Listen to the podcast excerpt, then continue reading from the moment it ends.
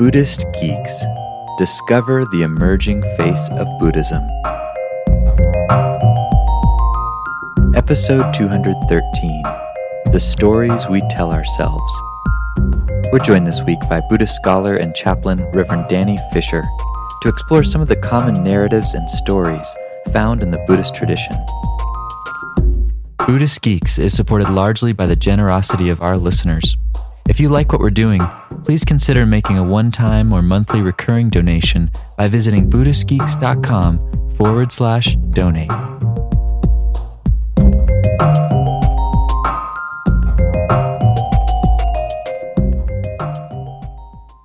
Hello, Buddhist Geeks. This is Vincent Horn, and I'm joined today by a special guest. We've had him on the show before, Reverend Danny Fisher. Hey, Danny, how's it going, buddy? Good. How are you, Vince? I'm doing well. Getting ready to move to LA, where where you're located. Actually, we're going to be a little bit toward the beach, but I understand we're going to get to hang out some more. So I'm excited about that. I'm thrilled about it. It's always a pleasure to see you and Emily. Yeah, absolutely. And you live in Los Angeles. Um, you started working there a few years ago at the University of the West, and um, you helped start and are now the main professor at the Buddhist chaplaincy program. And you know, the other thing I wanted to mention is that you're pretty much a Buddhist boss. Besides that, you you blog for Shambhala Sun, for Elephant Journal. You've contributed to a lot of really prestigious magazines and and also academic journals. I see on your bio that you've contributed to Religion News Service, the New York Times, for the BBC, and also my favorite is E Entertainment Television. Tell me, how did a, Buddhist academic practitioner get invited onto E Entertainment Television? Yeah, no, I tell you, when I majored in Buddhist studies as an undergrad, went on to get my Master of Divinity and ultimately my doctorate in Buddhist studies, it was all with the goal ending up on E Entertainment Television. that that was uh, my colleague Amy Demian, who's the director of our Department of Psychology here at UWest, and she's also a boss. You can find out more about her at uh, amyknowsbest.com. Nice. She had a connection there, and when the Tiger Woods scandal broke, they were looking to have someone to speak about basically just sort of Buddhism generally and as it related to his his life story and then also the scandal. And so I went in with Amy, and it was for um, True Hollywood Story. Nice. So we both appear on that episode about uh, Tiger Woods. For each of us, I think just a handful of seconds. Yeah, that's fantastic. They were they were very nice, and I thought had extraordinarily well researched questions. I, I wasn't quite sure what to expect when I went in, and they couldn't have been more of a pleasure. So, so at a young age, your career's pretty much already peaked with that appearance, huh? it's all downhill from here, exactly. and then uh, here you find yourself on Buddhist Geeks. Good segue yet again. And, um, you know, something because we're good friends outside of the Buddhist Geeks program and we have lots of fun chats. One thing I thought it'd be fun to discuss with you and that we've been chatting a lot about is this whole topic of what we might call Buddhist narratives or Buddhist stories. And these are narratives or stories that we find not just in Buddhist culture, but also in the wider culture about Buddhism.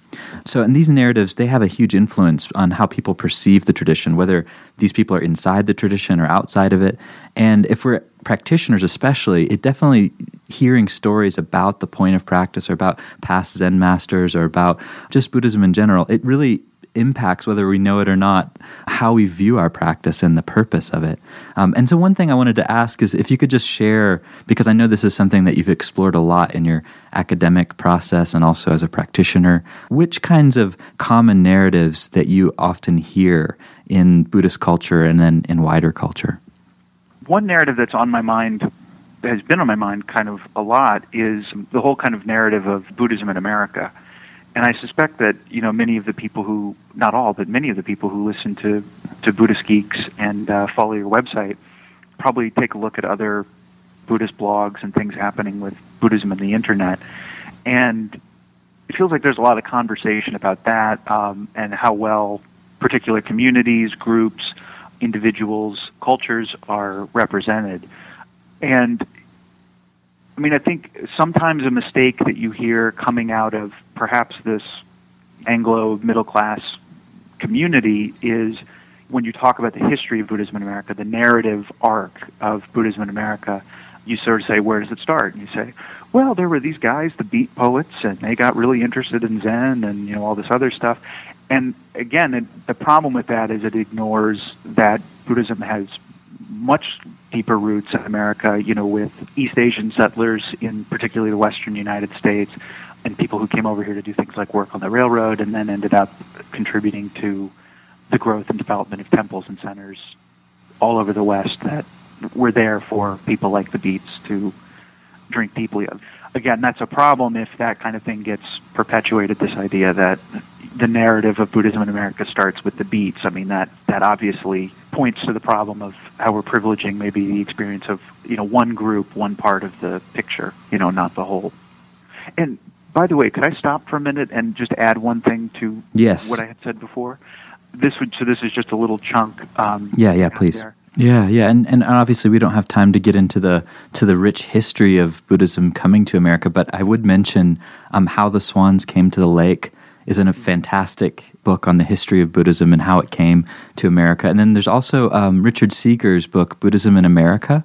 It's another kick-ass book with regards to Buddhism coming over the, into the states, and it can be really rich, right, as a practitioner to kind of know the historical roots of this stuff. Absolutely, and I, I, would add one other book to that list. There's a, a, wonderful book by a good friend of mine, Charles Prebish, called Luminous Passage. I'm going to forget the subtitle, but it, it has to do with the practice and study of Buddhism in America. And I sort of feel like it's an essential read for basically anybody who's kind of interested in both the worlds of practice and, and study Buddhism in America.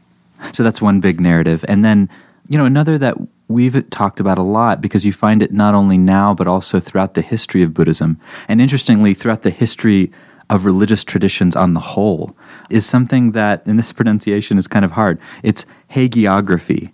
So tell us a little bit because, you know, as an academic, this is something that you're familiar with terms like hagiography and normative and all sorts of weird terms that most Buddhist practitioners do not hear. Um, could you say a little bit about what a Buddhist hagiography is?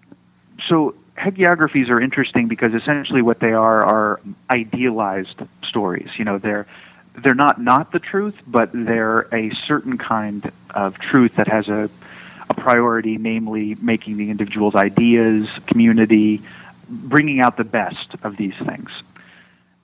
And it's an interesting topic when you're looking at Buddhism because often storytelling, biographies, these things have a kind of as they do in, in most religions, but perhaps in a, in a really interesting kind of acute way in Buddhism, this purpose of kind of contributing to the person's practice. You know, they exist to inspire, to motivate. There's a great quote from the ninth uh, Khenchen Thrangu Rinpoche, and I, I wrote it down here so I can read it for you, where he says, Buddhist hagiographies, life stories, speak about what caused someone to turn away from samsara, at which point in their life they decided to do so, how they were able to find the Presser's teachings, who taught them the practices they did, and what they achieved from practicing diligently.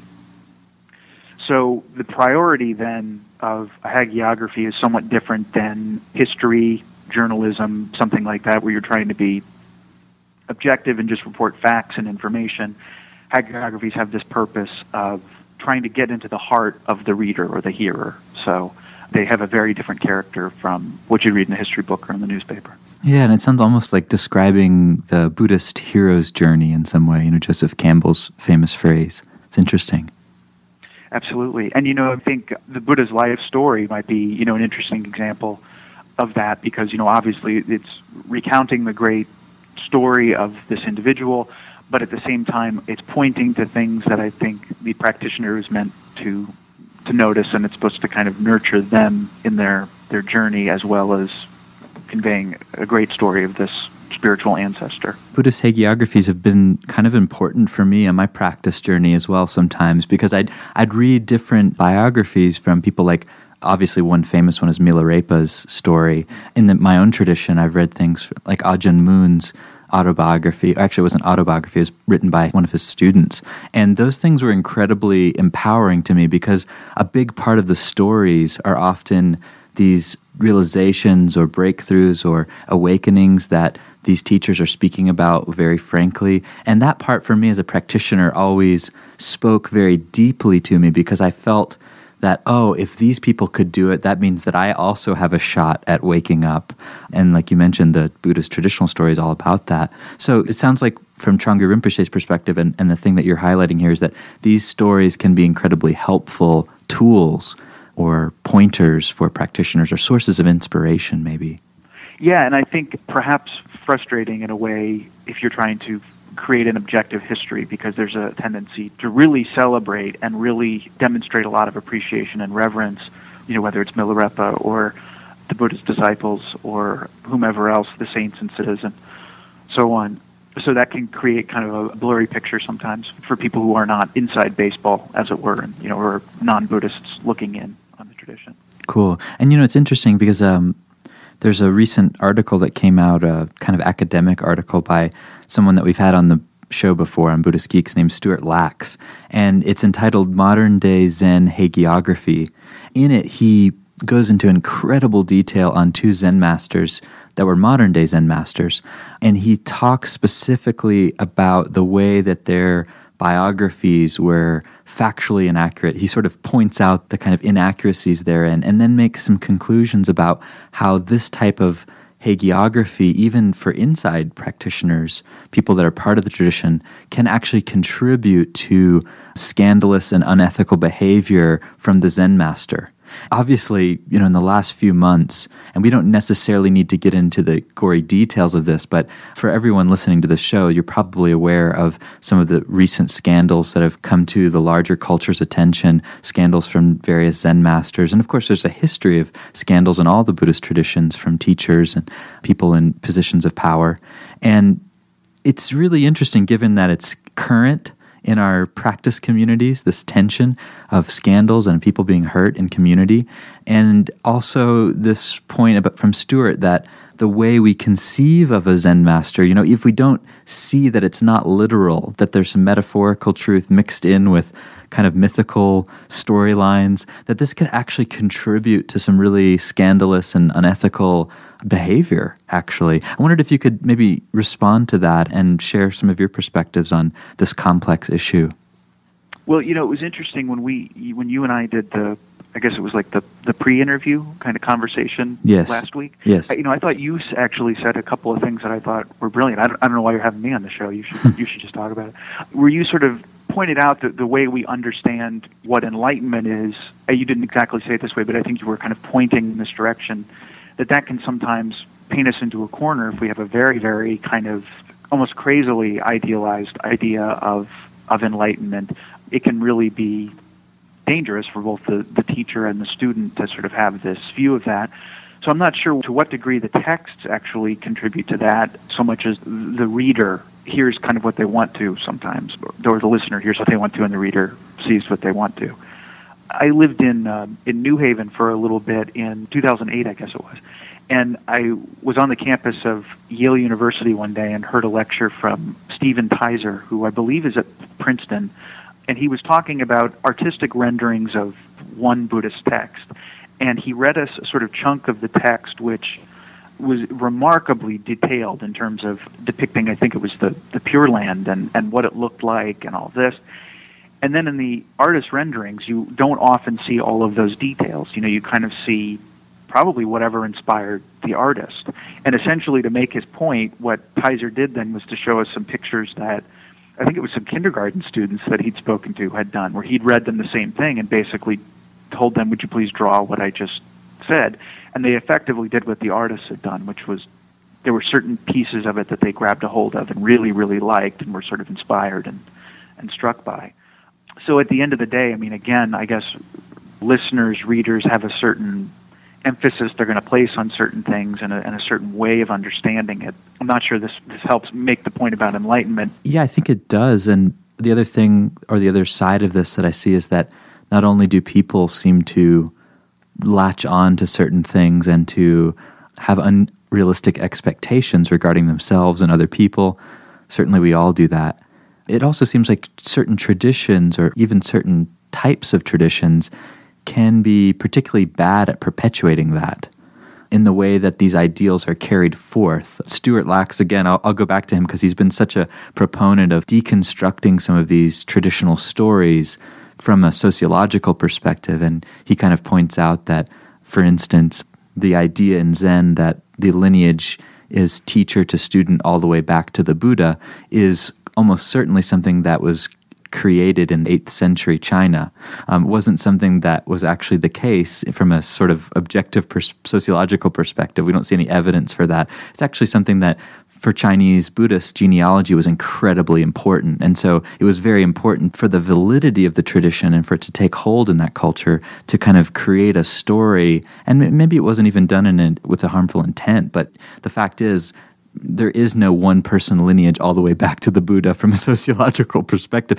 And yet, this is something that's deeply embedded, mostly as a literal truth in the Zen tradition. And so, it's kind of interesting that the traditions have also done a lot to perpetuate certain myths, you could say. What's interesting to me is that the Buddhist tradition doesn't seem incapable of doing this because all the other religious traditions do the same thing. We see myth used as a uh, and taken literally in all sorts of traditions. And I, I find that really interesting because it, it kind of pops the idealistic bubble of Buddhism being this like rational religion in some ways. That really is an interesting thing, kind of keeping projections in check. Although, I mean, that there's also a kind of blurriness there in, in Buddhist history. In early encounters with Westerners and Buddhists, you have a kind of a dual thing happening where you have Westerners projecting certain kinds of things, you know, onto these cultures, and then the cultures, Buddhist cultures, sort of looking back and saying, "Hmm, they seem to really like this, so we'll give them more of this," and that kind of furthers conversation and things like that. So, you know, there's some interesting stuff, you know, in looking at that history of, of first encounters between European historians and, and philosophers and others, you know, coming to these Buddhist countries and these Buddhist representatives kind of encountering religious others elsewhere in the world. So, I mean, that's an interesting thing. And like you said, it creates this picture of Buddhism that maybe seems like it wouldn't have some of these pieces to it, but then, you know, when it does, people sometimes get a little surprised and, and all that. And with regards to these scandals, I mean, I think there's something going on where we're, we're missing a piece. We're missing a lot of pieces, I suppose, in terms of talking about, first of all, sexuality, power dynamics, things like that. And again, it seems like there needs to be some back and forth conversation with these communities right now there's a lot going on in the Zen community, but this is something that has affected a lot of Buddhist communities and traditions in North America since they've sort of set up shop. So it's it's not unique to the Zen community. We're just hearing a lot about them right now. It's very sad, but it's also I think instructive in terms of what we're doing and not doing very well in terms of framing a lot of this. And it seems to me we need to have a lot more conversations about ethics. We need to have a lot more conversations about gender dynamics and Buddhism in North America. Also, kind of look at issues of tradition and how, how some of these things are being rationalized or understood or framed often by people committing some of these abuses of power. So, you and I, you know, we're talking again in the pre interview about more modern narratives. And, you know, I think when we had first spoken, we were sort of exploring the possibility of talking about Buddhism and media and some of the work you and I do in terms of, I guess, trying to record some of what's going on in terms of the development of Buddhism in America, things that are happening in the Buddhist world. And it's interesting to me. I mean, one one interesting thing that comes out of the hagiography conversation for me is, again, in the example of Milarepa, isn't that interesting that you have a figure who it doesn't flinch from the fact that you know, he was involved in like sorcery, vengeance, murder, these sorts of things, and still it manages to pull out an inspiring, motivating story, and it doesn't kind of flinch from the details. I mean, again, its priority is not to be reportage, and yet it has a kind of courageousness about messier details in this figure's story. I suppose similarly you might see that in the life of the Buddha, you know, that you have you have him leaving his wife Yashodhara and his son Rahula and leaving the palace to go do what he's doing. And if you read a text like the Buddhacharita, you know, which is a retelling of his life, it's interesting how Yashodhara is painted. I mean, that she kind of gets very hysterical about the Buddha leaving and, and is almost kind of spiteful and angry when he comes back. So, I mean, as a reader, you're almost struck by, well, probably better for him to kind of extricate himself from something like that, which is, you know, a kind of interesting device in terms of figuring out how to negotiate this really messy part of his, his right, story. Right. And then in something more deliberately hagiographical, Thich Nhat Hanh's Old Path, White Clouds, which is his biography of the Buddha, which is based on the Agamas, but also his looking at the Pali Canon and I think some of Thich Nhat Hanh's own creative spirit. When I was at Naropa, I took a class with Reggie Ray where we read both the Buddhacharita and Old Path, White Clouds. And it's interesting to look particularly at Yashodhara, and in fact, I ended up writing a paper about this topic, um, how she's presented in the Buddhacharita versus how she's depicted in Thich Nhat Hanh's book. And in Thich Nhat Hanh's book, it's really interesting that it's like an incredibly mature relationship, and she's as much a partner in his enlightenment. She is a partner in that, and you know, there's this sort of frank conversation about how he knows this sort of deep retreat experience needs to be part of what he's doing, and he has to leave. And he sort of paints this really beautiful story about the night the Buddha left. That she's awake, she knows he's leaving, but she lets him go to do that, and then there's sort of constant communication between the two of them, again, based on some of the actual canonical stuff, but given a kind of more interesting, humanizing spin in a way on Yashodhara uh, that looks at her as a, as a dynamic, interesting individual with her own path and her own really deep spirituality that stands in, in great contrast to, say, the Buddhacharita, where she seems almost kind of again, somebody you might not feel too bad about leaving behind if they're going to expect this much of you and behave, you know, in some of the ways that she's depicted as as behaving. So, you know, you and I are having this conversation about more modern narratives and how sometimes there seems to be a kind of skittishness around diving into some of the more controversial aspects of particular teachers or proper kind of wrangling with some of the darker pieces. Yeah, so these scandals and things are concerned. Yeah, yeah, absolutely. I mean, I see a, a big spectrum in terms of how people would present their own lives or maybe how other people write about them. And I was just thinking as you were speaking about some of the darker sides and the more human elements, you know, when I read one of my teacher's books, After the Ecstasy the Laundry, Jack Kornfield, I was really struck by how much he highlighted the human elements of awakening and how it, it really didn't paint a picture of enlightenment as being this sort of perfected state. And that was in real contrast to a lot of the things I'd read. Because even with Milarepa, they do focus on the darkness, and yet the whole point of the story is that he completely overcomes that. Um, whereas in Jack's book, he kind of points out that there's this fluctuation between neuroses and contraction and then great insight and awakening, and that of all the Western teachers he knows, of all the Buddhist teachers he knows, they would readily admit that actually. And yet, for people to admit it on a personal level, it's different for them or their students to write about it. And it's so interesting this interplay between history and contemporary interpretation of history, like you're saying with Thich Nhat Hanh's almost reinterpretation, or at least his interpretation of the canonical material, and then it's just so fascinating that it's such a complex issue and such a complex situation. These all these different narratives and, and many of them being competing narratives. Well, it's interesting with the Thich Nhat Hanh example. I mean, that is quintessential hagiography in terms of the way he does it as a writer. You know that he's looking at Ashvaghosha's Buddhacharita and the sort of rendering of Yashodhara there, and I think Thich Nhat Hanh looks at that and says, "Where is the compassion? you know, in, in the depiction of her, that it's it's more of a kind of convenient caricaturization of her, so that we basically will kind of not get stuck on this idea of the Buddha leaving, and rather than kind of painting a bleaker picture or something of the Buddha, what Thich Nhat Hanh does is says, what I can do is put in the compassion here. I can look at this figure with the eyes of, of a practitioner and how can I render Yashodhara in such a way that it will have the reader thinking about their relationship to others and their responsibilities to others?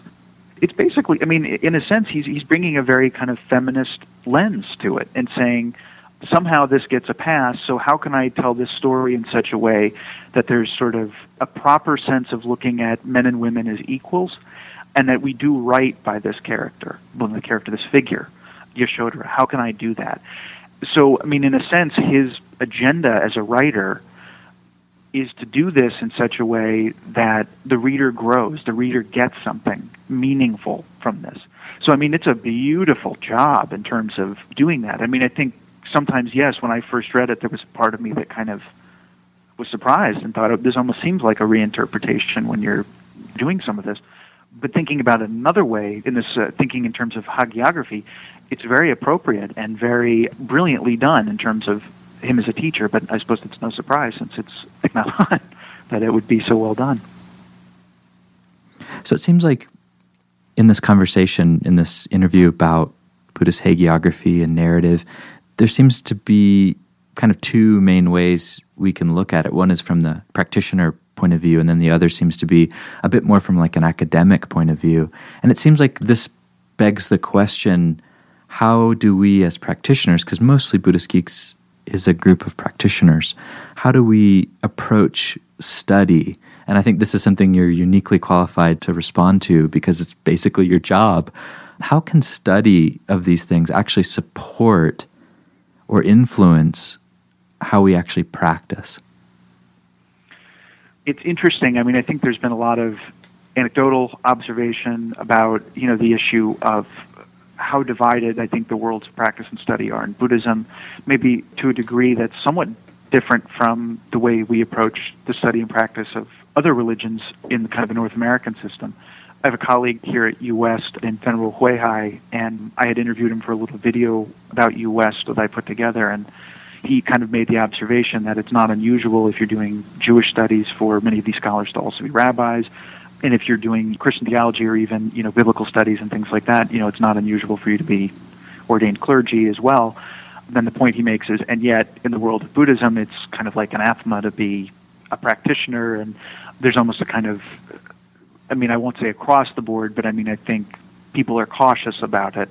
In fact, Chuck Prebish a couple of years ago did a piece about this in Buddha Dharma magazine, where he sort of he didn't identify who it was, but he had mentioned he was in the home of a, of a great scholar of Buddhism, didn't know this person was a practitioner, and I think the person was, if I remember correctly, kind of very proud of their home altar, and that was how Prebish found out.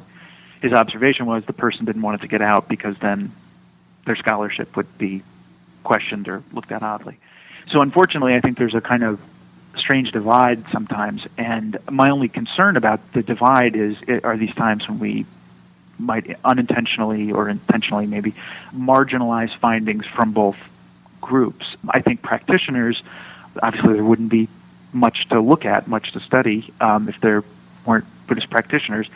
And similarly, I think scholars have a lot to say to us that's really profound and really interesting. And I like to think some of what I'm trying to do is to bridge that a little bit. Certainly in the, the chaplaincy program, I think it's important for the students to not only be good caregivers, but effectively good Buddhist theologians as well. And I think part of doing this kind of more theological or normative work is having a really strong foundation in terms of religious studies, Buddhist studies, looking at these phenomena through through an academic lens. And I think it can be a little scary that in the sense that it can be so deconstructionist sometimes to look at things through the academic lens and I think it's off-putting to us occasionally as practitioners, and mm. that's where the the rub is. But again, I think we have this great resource in the Buddhist tradition where we're, we're always asked to go further, keep looking, don't try to get too settled, too rooted, keep digging, keep asking questions. And I've certainly had my moments of being extraordinarily challenged by some of the things I've, been taught or I've read and looked at and all that. But I think when I try to keep that in perspective as a practitioner, it's been really helpful. And in fact, in a way, it's been liberating sometimes to to learn certain things. For example, about the creation of Buddhist texts and how some of them came about, makes you feel a little bit comfortable about sort of saying, not dismissing things, but sort of saying, we can challenge the texts on this or the tradition, you know, on this, like especially around issues of women in Buddhism. My understanding of those things has been well served by being an academic and looking at them and being able to kind of say with some real academic background, this will not stand, this is not okay, there's nothing inherently great about some of this awful stuff that gets said about women that we have to keep, and in fact, we need to throw it out. And here's why we can challenge it and we can look at it and say this is problematic, we don't need this. So you know, again, it makes you feel comfortable. I think in bridging the sort of modern with with the tradition. If you know something about the tradition and how it developed, how things happened, again, I think it can be very, very, very liberating to you as a practitioner.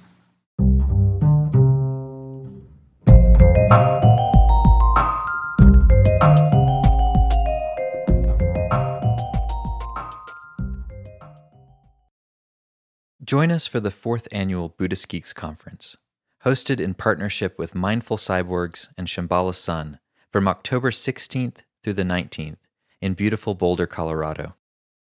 This year's conference will be exploring the convergence of Buddhism with modern culture and technology through informative keynote presentations, idea packed TED style talks, self organizing community dialogues, and contemplative workshops and practice periods.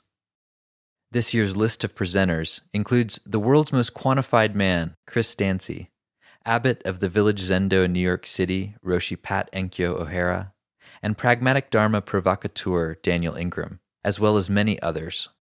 For more information and to register, visit buddhistgeeks.com slash conference. After nearly a year in private beta, the Buddhist Geeks Network is now open for any independent practitioners who want to engage in interdependent practice. You can find out more about the Buddhist Geeks Network by visiting BuddhistGeeks.network. And if you'd like to join the community and join us in regular social meditation practice or other events that we host there in the network, all freely offered, you're very welcome to do so, again, by visiting BuddhistGeeks.network. Love to see you there.